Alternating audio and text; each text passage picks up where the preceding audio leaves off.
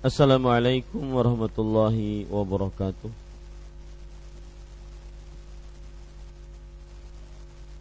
Bismillahirrahmanirrahim. Innal hamdalillah nahmaduhu wa nasta'inuhu wa nastaghfiruh.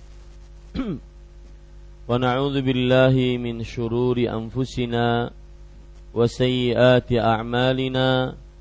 Man yahdihillahu fala ومن يضلل فلا هادي له واشهد ان لا اله الا الله وحده لا شريك له واشهد ان محمدا عبده ورسوله يا ايها الذين امنوا اتقوا الله حق تقاته ولا تموتن الا وانتم مسلمون يا ايها الناس اتقوا ربكم الذي خلقكم من نفس واحده وخلق منها زوجها وبث منهما رجالا كثيرا ونساء واتقوا الله الذي تساءلون به والأرحام إن الله كان عليكم رقيبا يا أيها الذين آمنوا اتقوا الله وقولوا قولا سديدا يصلح لكم أعمالكم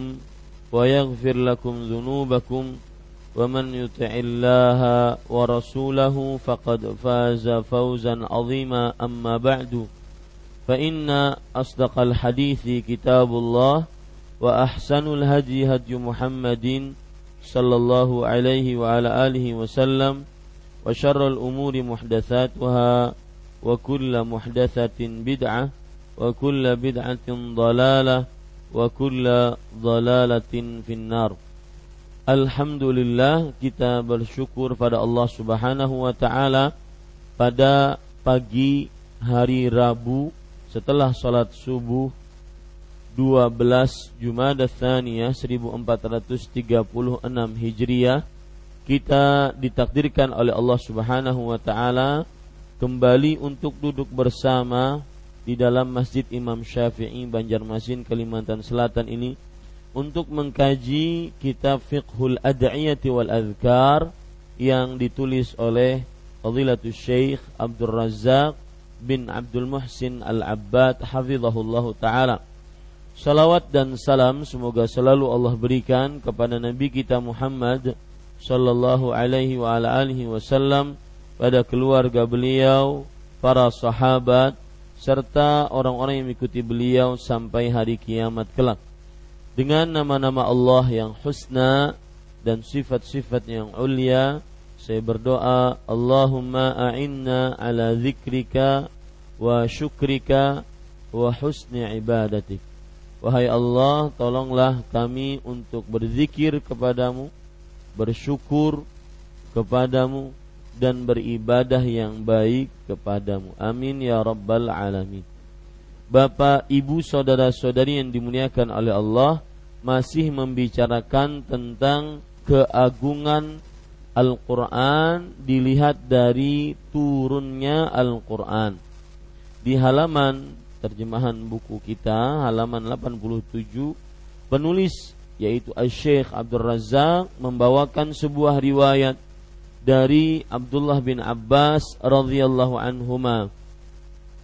وروى ابن أبي حاتم عن ابن عباس رضي الله عنهما أنه سأله عطية بن الأسود فقال وقع في قلبي الشق في قول الله تعالى شهر رمضان الذي أنزل فيه القرآن وقوله إنا أنزلناه في ليلة مباركة وقوله إنا أنزلناه في ليلة القدر وقد أنزل في شوال وفي ذي القعدة وفي ذي الحجة وفي ذي وفي المحرم وصفر وشهر رمضان وشهر ربيع. فقال ابن عباس رضي الله عنهما innahu nazala fi Ramadan fi lailatul qadar wa fi lailatin mubarakah jumlatan wahidah. Thumma unzila ala mawaqi'in nujumi tartilan fi syuhuri wal ayyam. Artinya Ibnu Abi Hatim meriwayatkan dari Ibnu Abbas radhiyallahu anhuma bahwa dia ditanya oleh Atiyah bin Al-Aswad rahimahullah. Dia berkata, "Terbesit dalam hatiku keraguan tentang firman Allah." Ragu di sini maksudnya bukan meragukan firman Allah. Tetapi ragu di sini maksudnya adalah ada semacam kerancuan, ada semacam ketidaksamaan di dalam ayat-ayat tersebut menurut Atiyah bin Al-Aswad. Makanya beliau tanyakan kepada ahlinya yaitu Abdullah bin Abbas. Dan Abdullah bin Abbas adalah ahlinya, ahli dari tafsir. Maka beliau bertanya tentang firman-firman Allah berikut yaitu firman Allah Syahrul Ramadan alladzi unzila fihi al-Qur'an surat Al-Baqarah bulan Ramadan yang diturunkan di dalamnya Al-Quran. Surat yang lain, Inna anzalnahu fi lailatin mubarakah. Sesungguhnya kami turunkan Al-Quran pada malam yang penuh dengan berkah. Itu surat Ad-Dukhan. Kemudian surat Al-Qadar, Inna anzalnahu fi lailatul qadar. Jadi yang pertama menyebutkan tentang turunnya Ramadan di dalam eh, turunnya Al-Quran dalam bulan Ramadan. Yang kedua turunnya Al-Quran di malam penuh berkah. Yang ketiga turunnya Al-Quran pada malam qadar. Nah ini bagaimana hubungan satu dengan yang lainnya? Karena semua menceritakan tentang turunnya Al-Quran. Taib.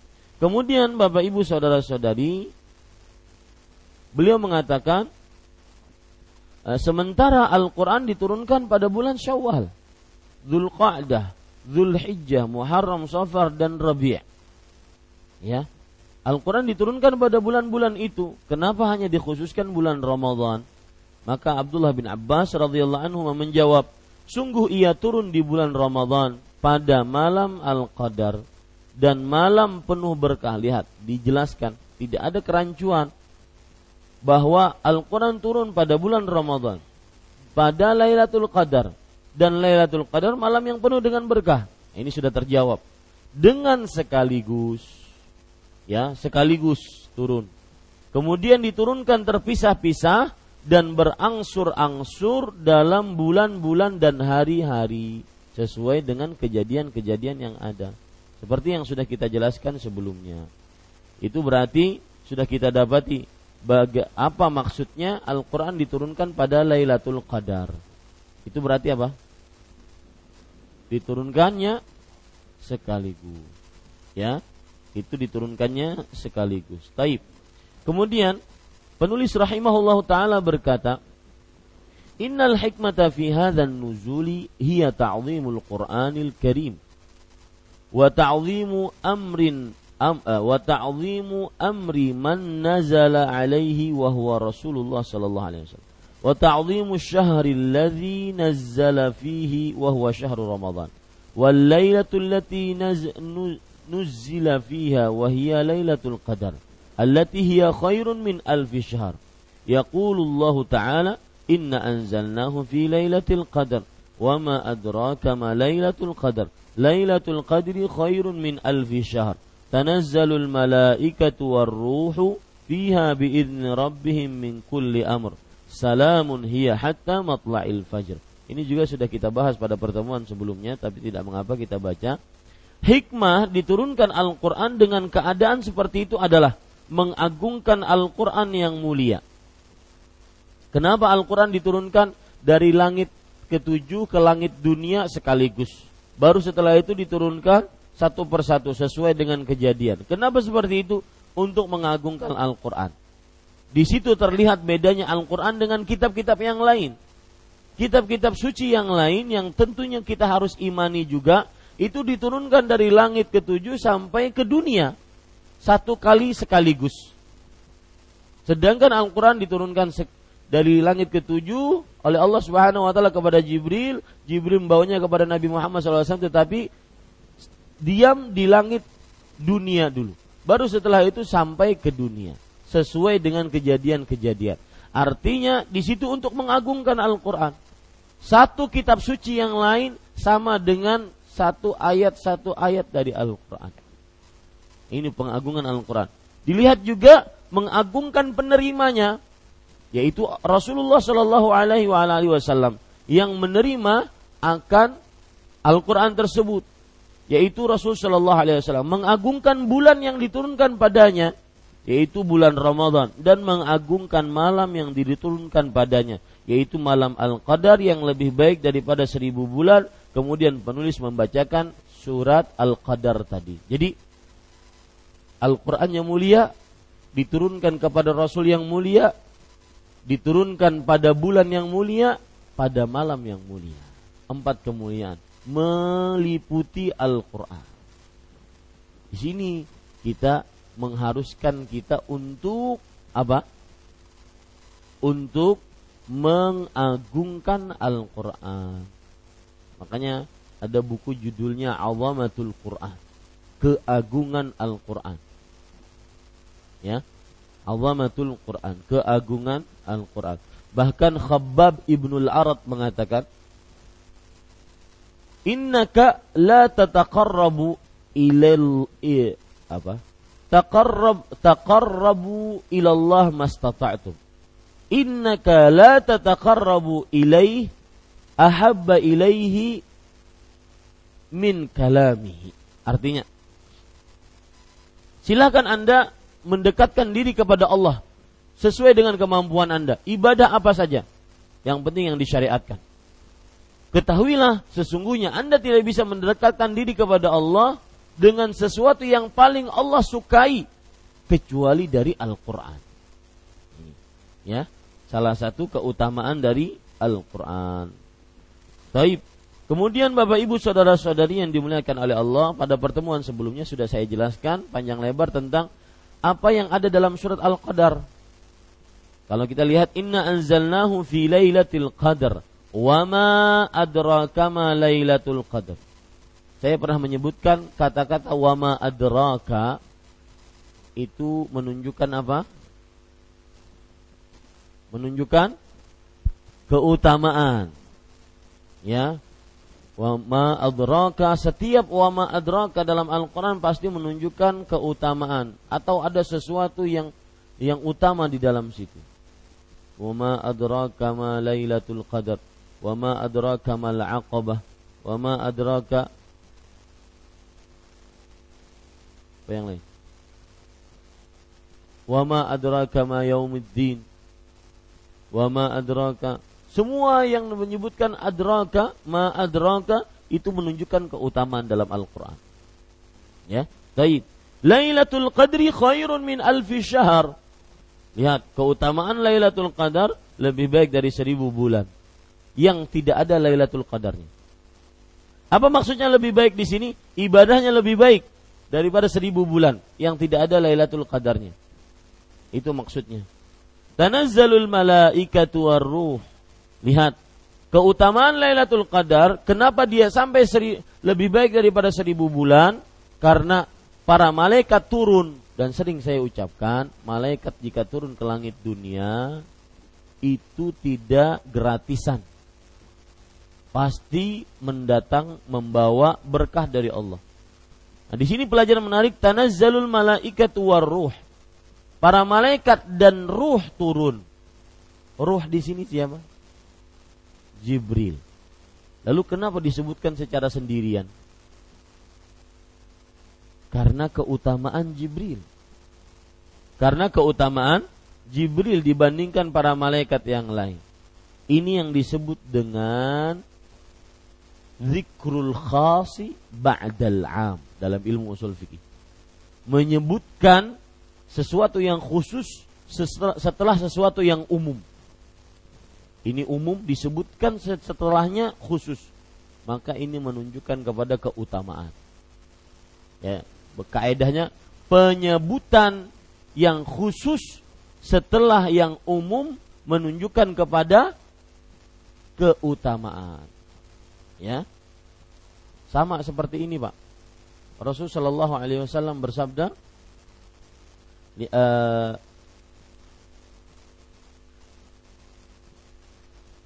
Ala inna fil jasadi mudghah Idza saluhat saluhal jasadu kullu wa idza fasadat fasadal jasadu kullu ala wahiyal qalb Artinya ingatlah di dalam jiwa badan itu ada seonggok daging.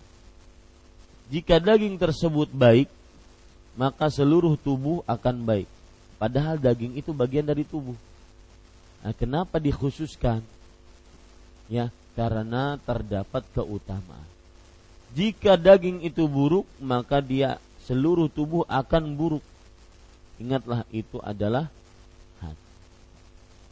Ini para ikhwan yang dirahmati oleh Allah Subhanahu wa taala. Contoh yang lain, Rasul Shallallahu alaihi wasallam bersab eh, para ulama akidah sering mengatakan al-iman al-iman iman adalah mengatakan qaulun bil lisan wa fiqadun bil janan wa amalun bil arkan.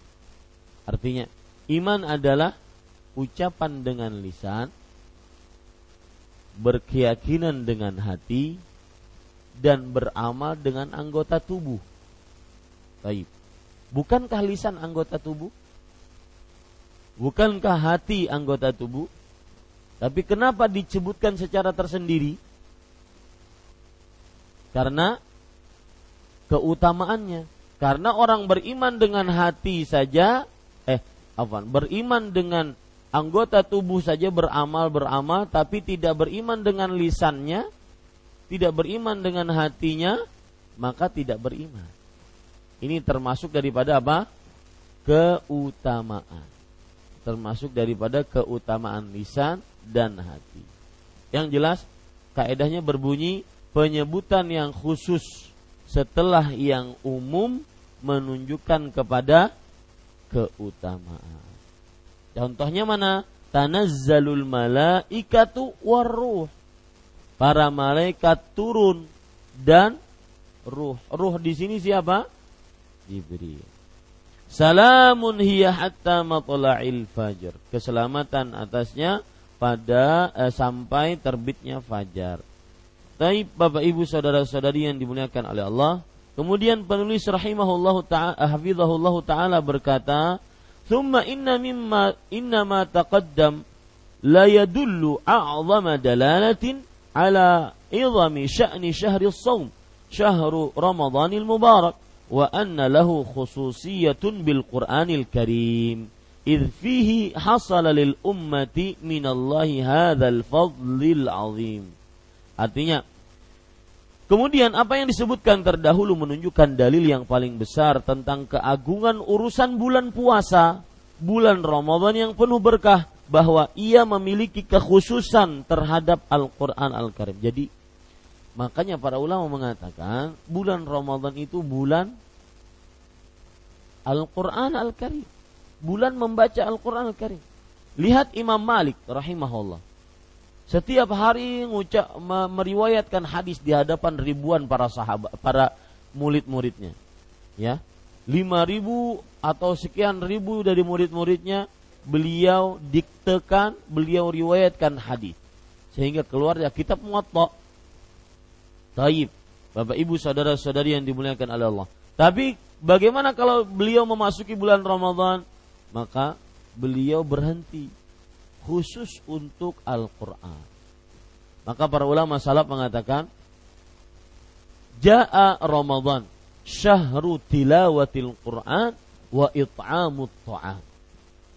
Kalau datang bulan Ramadan, maka dia adalah bulan membaca Al-Quran dan memberikan makan kepada fakir miskin.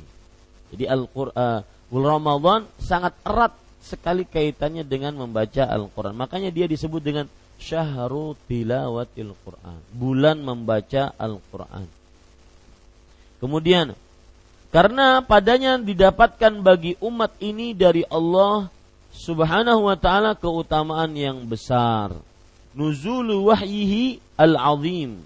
Turunnya wahyu yang agung. Wa kalamuhul karim al-mustamilu alal hidayah.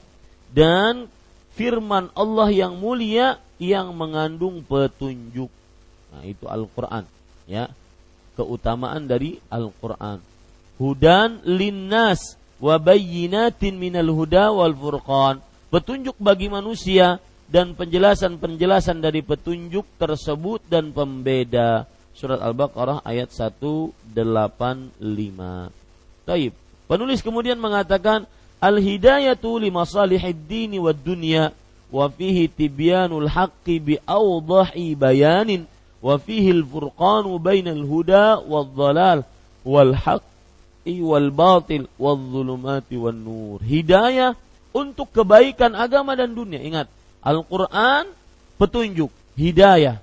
Tetapi bukan hanya untuk agama, tapi untuk kebaikan dunia dan agama. Di dalamnya terdapat penjelasan yang sejelas-jelasnya tentang kebenaran.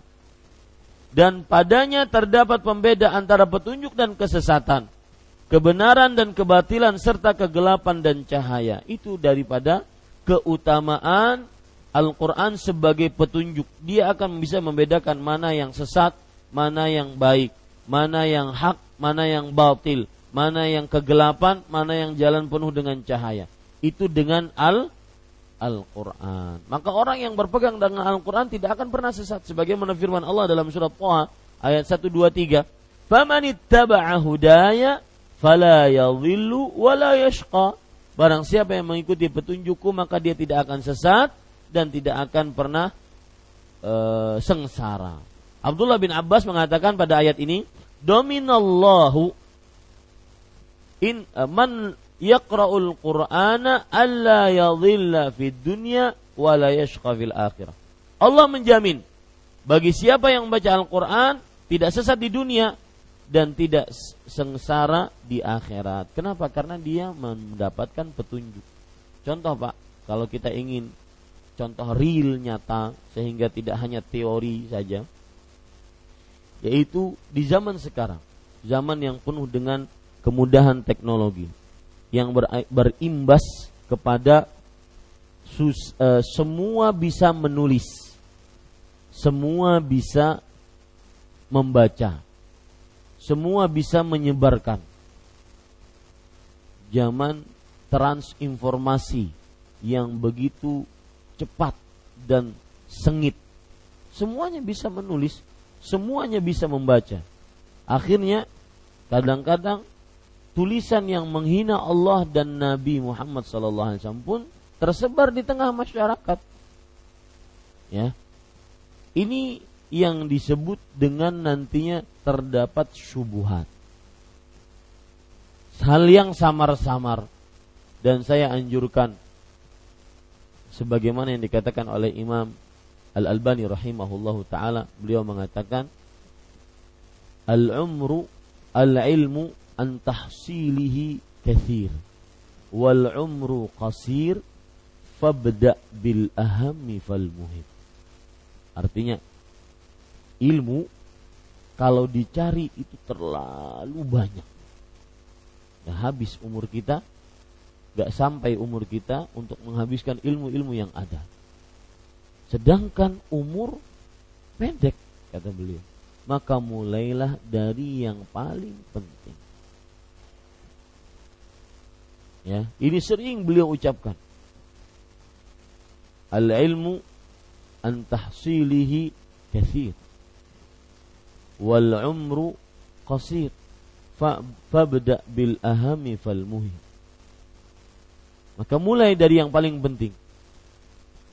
Sehingga Bapak Ibu saudara-saudari, kalau kita mengetahui dengan ilmunya yang berdasarkan dari Al-Quran dan Sunnah, maka kita tidak akan terombang-ambing dengan samar-samar. Maka saya nasihatkan di zaman sekarang jangan asal baca.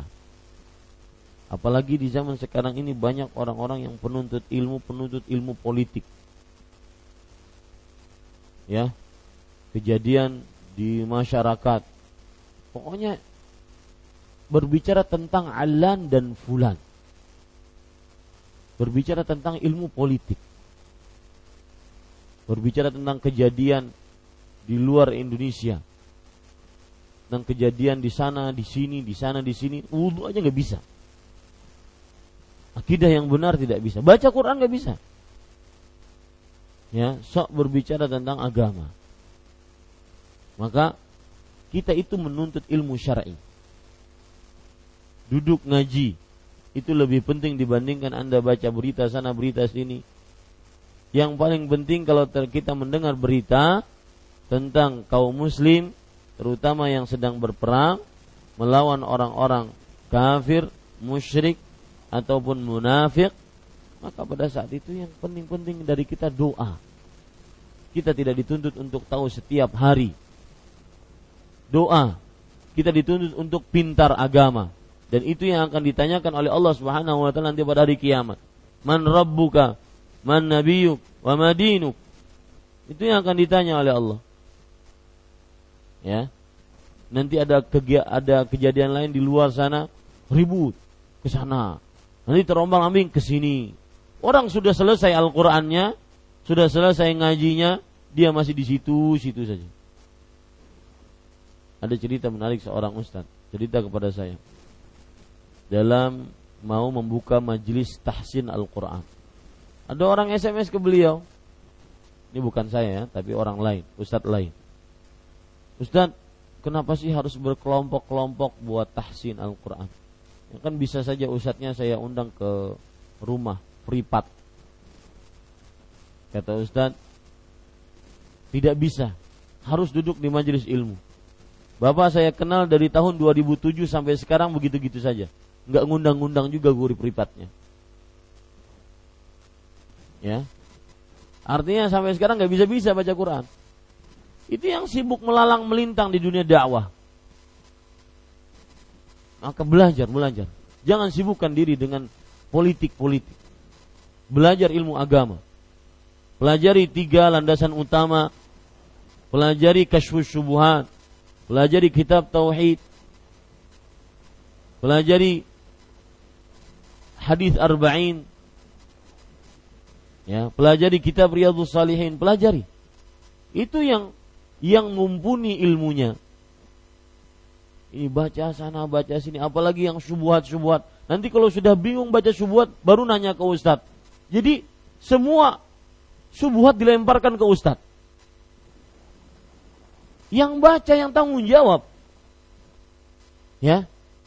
Masih banyak yang perlu dibaca. Selain yang syubhat-syubhat. Baca Al-Quran, hadis yang dipahami oleh para salafus saleh. Jangan baca yang sembarangan-sembarangan. Habis waktu tidak ada manfaat. Ini para ikhwan yang dirahmati oleh Allah Subhanahu wa taala. Kemudian sekali lagi di sini penulis mengatakan bahwa Al-Quran adalah petunjuk, petunjuk yang membedakan mana yang hak, mana yang batin.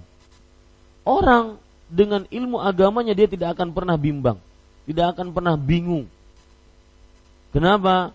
Karena di dalam Al-Quran terdapat petunjuk yang membedakan mana yang hak, mana yang batil. Kemudian penulis mengatakan, "Fahaqiqun bisyahrin hadza fadluhu wa hadza ihsanullahi ala ibadihi fihi an yu'azzimahu al-ibad wa an yakuna mausiman lahum lil ibadah wa zadan liyaumil ma'ad. Nah, kemudian beliau menyinggung tentang bulan Ramadan.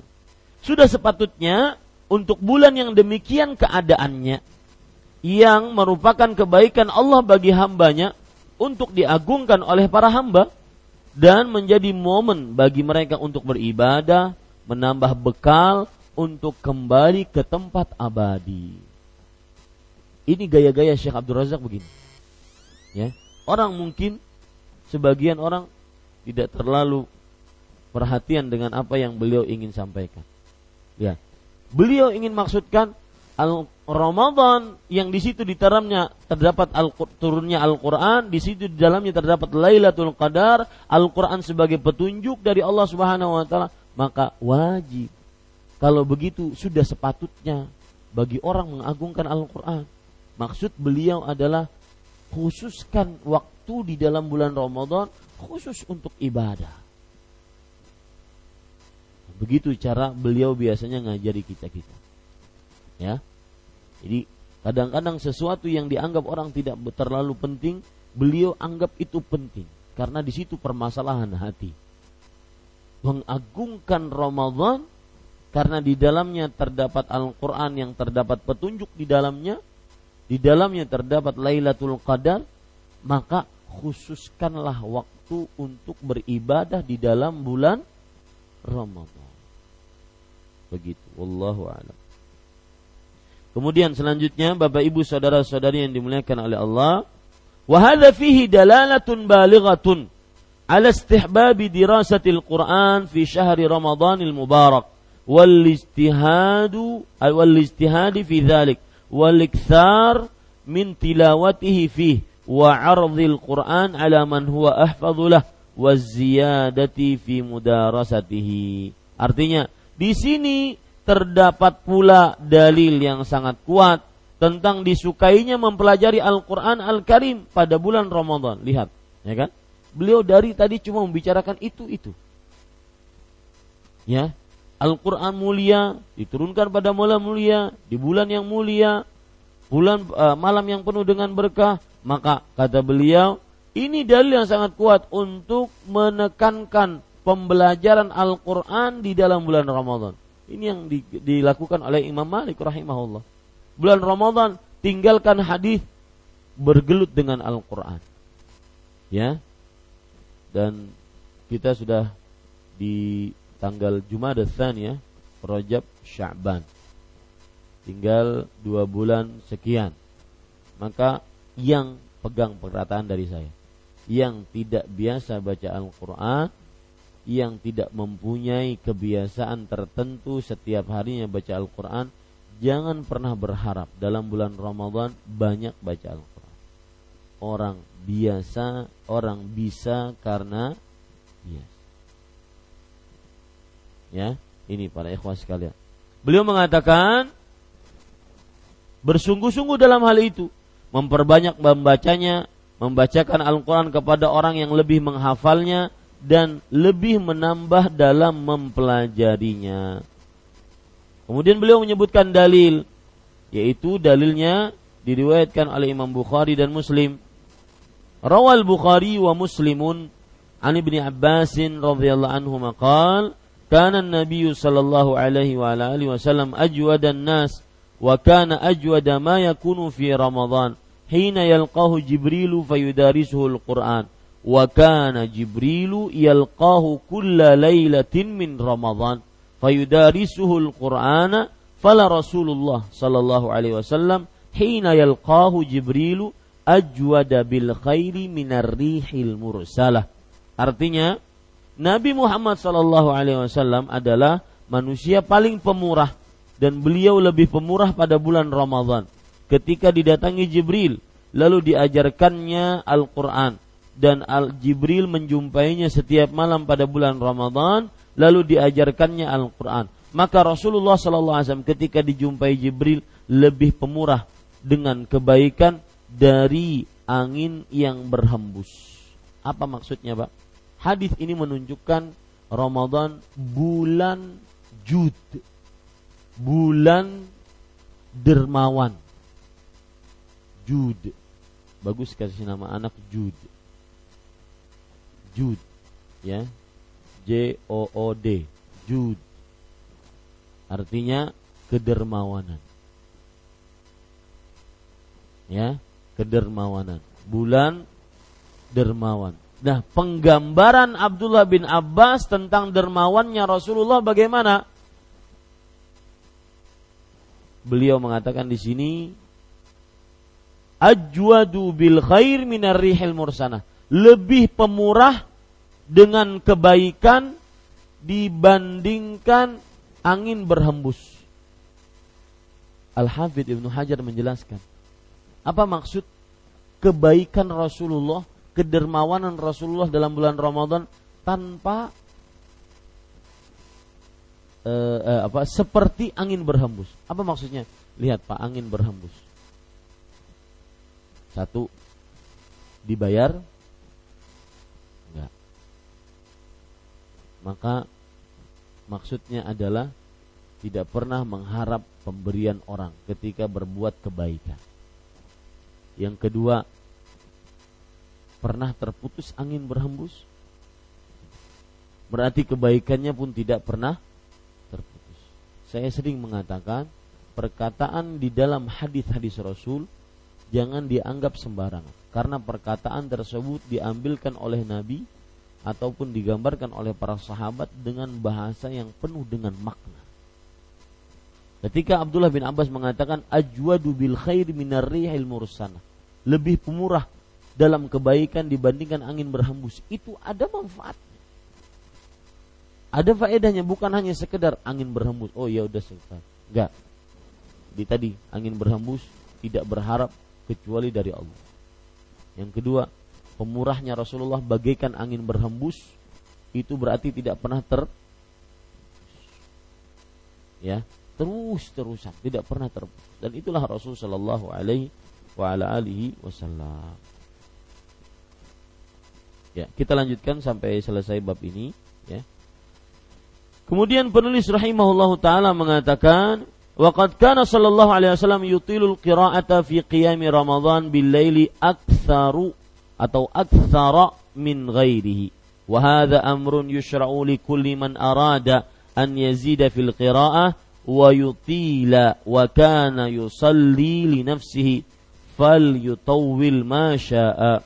Artinya, beliau biasa memperpanjang bacaan pada salat malam di bulan Ramadan, melebihi waktu-waktu di luar Ramadan ini adalah perkara yang disyariatkan bagi siapa yang mampu menambah dan memperbanyak bacaan. Nah ini maksudnya Bapak Ibu Saudara-saudari kalau seandainya seorang melihat di masjid mungkin karena imam memperhatikan jamaah ada yang tua, ada yang sakit, ada yang anak-anak, maka imam secukupnya membaca apa yang dibaca tatkala sholat taraweh. Di sini pula boleh seseorang tidak ikut taraweh di masjid karena dia ingin memperbanyak bacaannya tatkala sholat. Mungkin dia hafal Quran, dia ingin sholat di rumah memperbanyak, boleh, tidak berdosa. Cuma dia ketinggalan keutamaan. Keutamaannya yaitu innahu man shalla ma'al imam hatta yang sorib kutiba lahu qiyamul. Hadis riwayat Imam Abu Daud. Sesungguhnya barang siapa yang sholat bersama imam, maksudnya sholat taraweh, sampai selesai imamnya, maka dituliskan pahalanya sholat semalaman suntuk. Nah, ini keutamaan. Ya. Sedangkan di di masjid imam memperhatikan jamaah ada yang uh, sujudnya tidak terlalu lama, bacaan Al-Qur'annya tidak terlalu lama. Ya. Karena kalau seandainya terlalu lama nanti yang tua-tua sakit pinggangnya dan semisalnya. Maka pada saat itu Bapak Ibu saudara-saudari yang dimuliakan oleh Allah, ya boleh seseorang untuk sholat di rumah Dulu saya punya teman ustadz hafal Quran sangat mutqin ya. Beliau kalau Ramadan pasti sholat di rumah, berimaman dengan istri dan anak-anak anaknya. Kenapa? Karena sekalian untuk murajaah dan beliau bisa baca dengan bacaan misalkan satu malam satu juz. Dan itu tidak berdosa. Kenapa? Karena e, sholat tarawih tidak diwajibkan untuk di masjid. Dia diwajibkan eh, dia disyariatkan untuk dikerjakan apa? Adapun diwajibkan berjamaah di masjid tidak. Wallahu Kemudian Bapak Ibu saudara-saudari yang dimuliakan oleh Allah,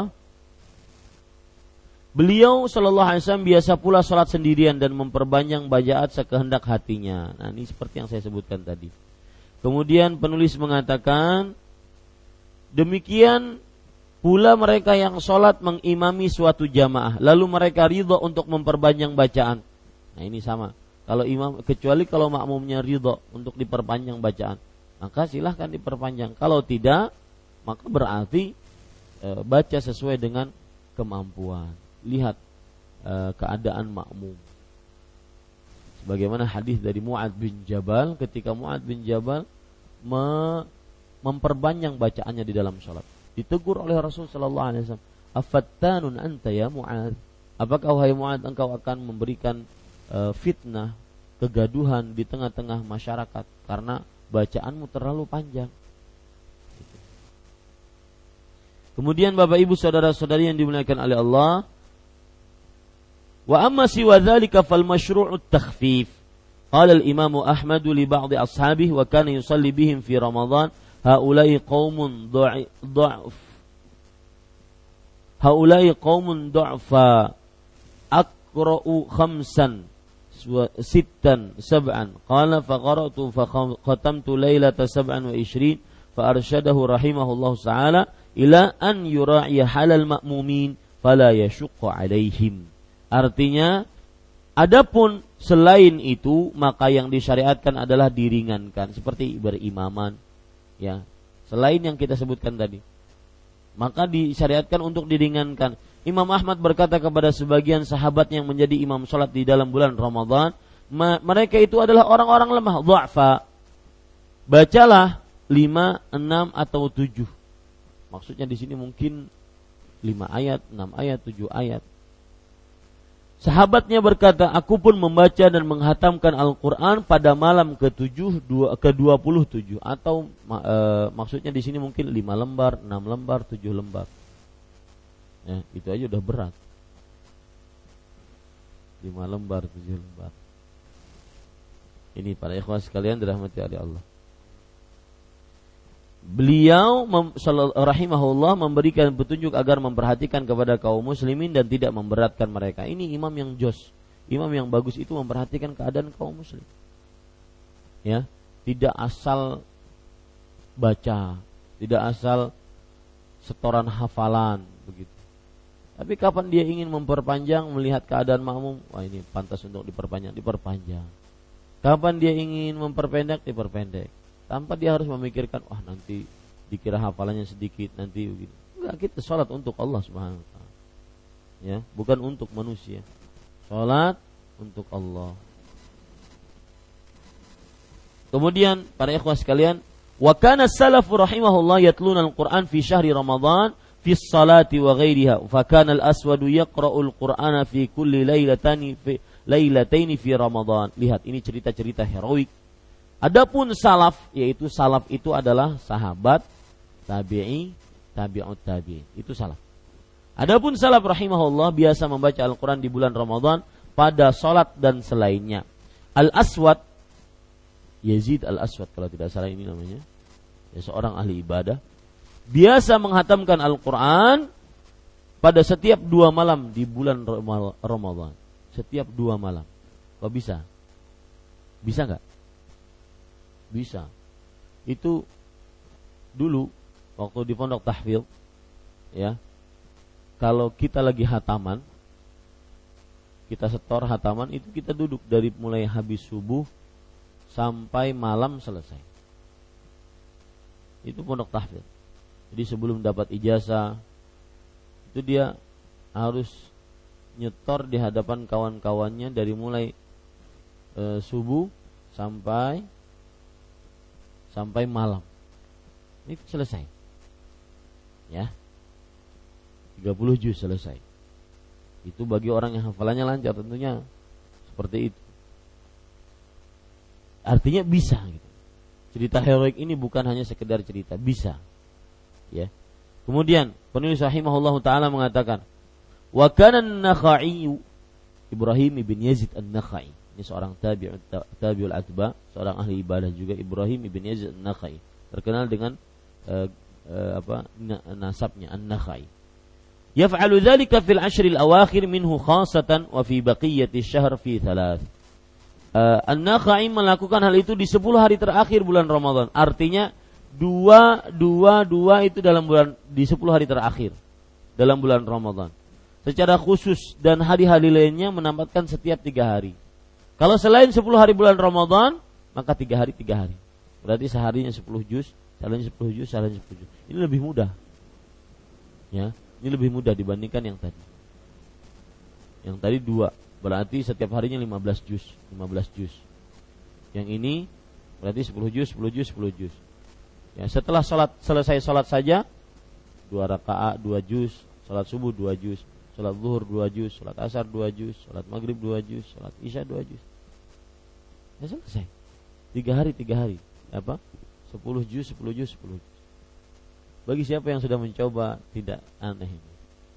Ya. Tentunya ikutlah majelis tahsin kelompok tahsin Al-Quran Masjid Imam Syafi'i saya promosi ini. Ya. Ini para ikhwas. Dan ibu-ibu untuk ibu-ibu yang akan ngajar insya Allah istri saya. dan istri saya beliau belajarnya dari ustadznya di pondok pesantren. Jadi sudah ngaji, duduk sama orang, bukan sekedar mengajar. Ya. Kita tersebut adalah orang yang sudah mempunyai sanat. Sedangkan saya punya guru, kalau boleh bercerita, punya guru Al-Quran tiga dalam hidup saya. Yang pertama guru di kampung saya yang bernama eh, Paman Arfan. Yang kedua eh, di Kudus Kiai saya yang saya menghatamkan selesai di sana pada waktu itu yaitu Kiai Haji Abdul Basir. Kemudian yang ketiga Syekh saya di Madinah Syekh Ubaid Al-Afghani rahimahullahu taala. Yang pertama dan kedua sudah meninggal. Itu semuanya kita setor sampai selesai. Ya. Dan begitulah semestinya membaca Al-Qur'an dalam artian satu guru sampai selesai. Ini kada sedikit mau pindah ngalih barang gurunya cari gen yang lain. Ya jangan sampai selesai satu sampai selesai sampai khatam karena dari situ kita akhirnya mewarisi lisan guru. Lisan guru tersebut. Ya, ini. Baik, Bapak Ibu, saudara-saudari yang dimuliakan oleh Allah Subhanahu wa taala. Cuma sayang Syekh Al-Afghani, ya sayang maksudnya qadarullah, takdir Allah Subhanahu wa taala berkata seperti itu. Syekh Ubaid Al-Afghani, beliau itu aslinya di Afghanistan tetapi sudah lama 50 tahun sekitar itu menghatam apa mengajar di uh, di Masjid Nabawi. Uh, selesai saya menyetor Al-Qur'an hafalan cuma tidak diberi ijazah sanat kenapa? Karena harus nyetor untuk yang kedua. Harus menyetor untuk yang yang kedua. Adapun yang dari pondok pesantren Al Furqan yang dikiai oleh uh, Kiai Haji Abdul Basir tadi, ya saya dapat ijazahnya dalam artian uh, ada ijazah bahwa si fulan Ahmad Zainuddin selesai. Tetapi itu tidak pakai sanat, hanya sekedar pengakuan bahwa selesai. Nah, intinya Bapak Ibu saudara-saudari yang dimuliakan oleh Allah, uh, saya ingin bercerita bahwa orang kalau membaca Al-Qur'an mempelajari Al-Quran dari satu guru sehingga dia mewarisi lisan. Karena begitulah para sahabat dari dahulu. Mewarisi lisan gurunya. Itu yang disebut dengan talaki disebut dengan apa? Talaki dia mewarisi lisan gurunya. Ya. Dan itu yang terjadi kepada Ustadz Aiman. Hafizahullah Ta'ala. Beliau pun nyetor sampai selesai dan mendapatkan sanad. Lihat lisannya kan benar-benar lisan gurunya. Ya. Dan itu adalah maskot lembaga pendidikan di Martapura. Maka harus dimanfaatkan. Ya. Harus dimanfaatkan untuk dipelajari ilmu Al-Qur'an. Dan wajar kalau seandainya beliau memilih-milih murid. Kenapa? Karena ini akan menjadi pewaris beliau yang lisannya sudah berat ya mohon maaf kalau seandainya tidak diterima sebagai murid. Karena nanti kalau diteruskan wah ini muridnya Ustadz Aiman yang punya sanad masa begini? Jadi begitu ya mencari dan itu kebiasaan di saat juga kebiasaan. Tidak semua orang diterima sebagai murid. Yang mempunyai sanad seperti Syekh Abdurrahman bin Ali Al Hudzaifi itu tidak semua orang sebagai murid Syekh Ibrahim Al-Akbar tidak semua orang sebagai murid. Rata-rata masyaikh yang yang mempunyai yang menjadi imam mereka mempunyai sanat seluruhnya. Yang mempunyai imam mereka mempunyai sanat dan itu tidak semuanya diterima sebagai murid. Harus memperbaiki lisannya dulu. Ya. Nah, seperti itu. Jadi jangan ada perasaan yang atau perasaan yang negatif tatkala mungkin seseorang ah sulit nanti belajar dulu di sana ya baru ke sini itu maksudnya adalah perbaiki dulu ya Allah kita lanjutkan sedikit Bapak Ibu saudara-saudari. Wa kana Qatadatu yakhtimu fi kulli sab'in da'iman wa fi Ramadan wa fi kulli eh, wa fi Ramadan fi kulli thalath wa fil ashril awakhir fi kulli lailah. Ini lebih lebih uh, lebih semangat lagi Qatadah. Qatadah ibn Da'amah As-Sadusi, seorang ulama tabi'i, muridnya Anas bin Malik. Ya, Sedangkan Qatadah rahimahullah menghatamkan Al-Quran pada setiap tujuh hari. Sengaja terus eh, secara terus menerus. Di selain Ramadan. Kalau bulan Ramadan menamatkannya pada setiap tiga hari. Kalau sepuluh hari terakhir menamatkannya setiap satu hari. Nah, subhanallah. Ini cerita-cerita heroik yang turun temurun dari ulama-ulama terdahulu. Dan saya saya katakan mungkin sekali. Taf, eh, orang yang tafarruq lil ibadah orang yang melapangkan waktunya untuk ibadah. Maka mulai saat sekarang, ya, maksud saya begini. Mulai saat sekarang untuk urusan dunia kita kumpulkan sekarang. Nanti Ramadan kita nggak usah sibuk dengan dunia. Makan yang sudah kita sediakan sebelum Ramadan. Ya. Sehingga bulan Ramadan bukan malah tambah sibuk. Wah, kesempatan Ustaz. Ya, buka warung, buka ini, buka ini. Ya, swalayan dan semisalnya. Ya, bukan. Ramadan malah untuk tafarruq lil ibadah. Begitu para ulama salah terdahulu. Itu diambil dari mana? Ruh semangat ini diambil dari mana? Tadi dari mengagungkan Ramadan tadi yang sudah dijelaskan berulang-ulang oleh Syekh Abdul Razak tadi. Nah, itulah inti cara beliau mengajari umat. Makanya harus jeli mana yang beliau tekankan di situ ada berarti ada kepentingan, ada keutamaan. Itu cara beliau mengajari umat. Yang menurut sebagian orang kadang-kadang tidak e, terlalu penting, tetapi beliau pentingkan hal itu. Wallahu. Karena dengan pengagungan yang ada di dalam hati akan timbul semangat. Jadi makanya benar Rasulullah SAW mengatakan bahwa jika hatinya baik maka seluruh anggotanya tubuhnya pun akan Ya, sedikit lagi Bapak Ibu, wa kana Zuhri ini Muslim bin Ubaidillah bin Syihab Az-Zuhri. Wallahu alam sallallahu nabiyana Muhammad walhamdulillahi rabbil alamin. Wassalamualaikum warahmatullahi wabarakatuh.